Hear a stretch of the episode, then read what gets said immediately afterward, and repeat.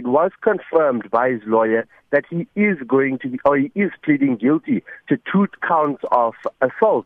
And also now, just a few minutes ago, uh, you know, in the twist of events, another man who um, was here in support of Mduduzi Manana has been arrested. And this after he was pointed out by one of the victims in uh, this case. However, the details around this arrest is still sketchy and we're still trying to find out what exactly is happening, but uh, that's where we stand at this stage, Stephen. In terms of uh, this uh, guilty plea, uh, that obviously takes out a, a whole bunch of um, potential arguments in court.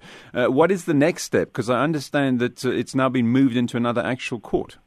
Yes, that is correct. Well, Senior Prosecutor Yusuf Baba has moved the case to a larger courtroom, which is which is actually a trial courtroom. And now, as we stand, you know, things are still a bit sketchy as to the way forward. Um, this also after that arrest of uh, another suspect who was pointed out. But we're just going to have to wait and see just to get clarity on all these issues as to what's the way forward and um, what is the next step by the NPA following this guilty uh, plea. Apart from that guilty plea and uh, the machinations of court, uh, there was plenty of uh, interest within the court and outside. Tell us about the atmosphere because I understand uh, that ahead of the appearance uh, there was a bit of conflict between those supporting uh, Manana and uh, those opposing him.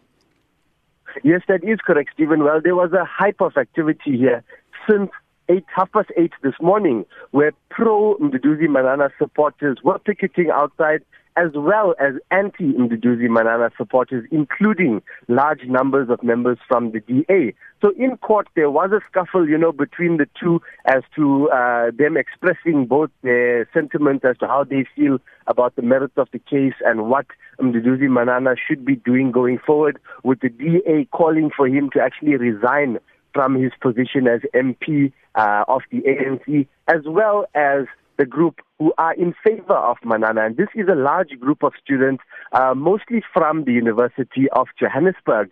And they say Mduduzi Manana is a great young leader who has always been behind the students' causes. And they say that, you know, they do understand that he did make a mistake. However, he has apologized and they do want the law to take its course, but they want remedial action, you know, against uh, Mduduzi Manana for him to actually stay in his position and get back to his post of deputy minister. So we're just going to wait on the court to see what uh, the next step is. No indication of when anything uh, further is going to happen then. No, well, at this stage now, there isn't any uh, new information as to what exactly the way forward is going to be as we stand. So we're just going to have to wait to see what happens now in court, and we will have something further within the next hour or so.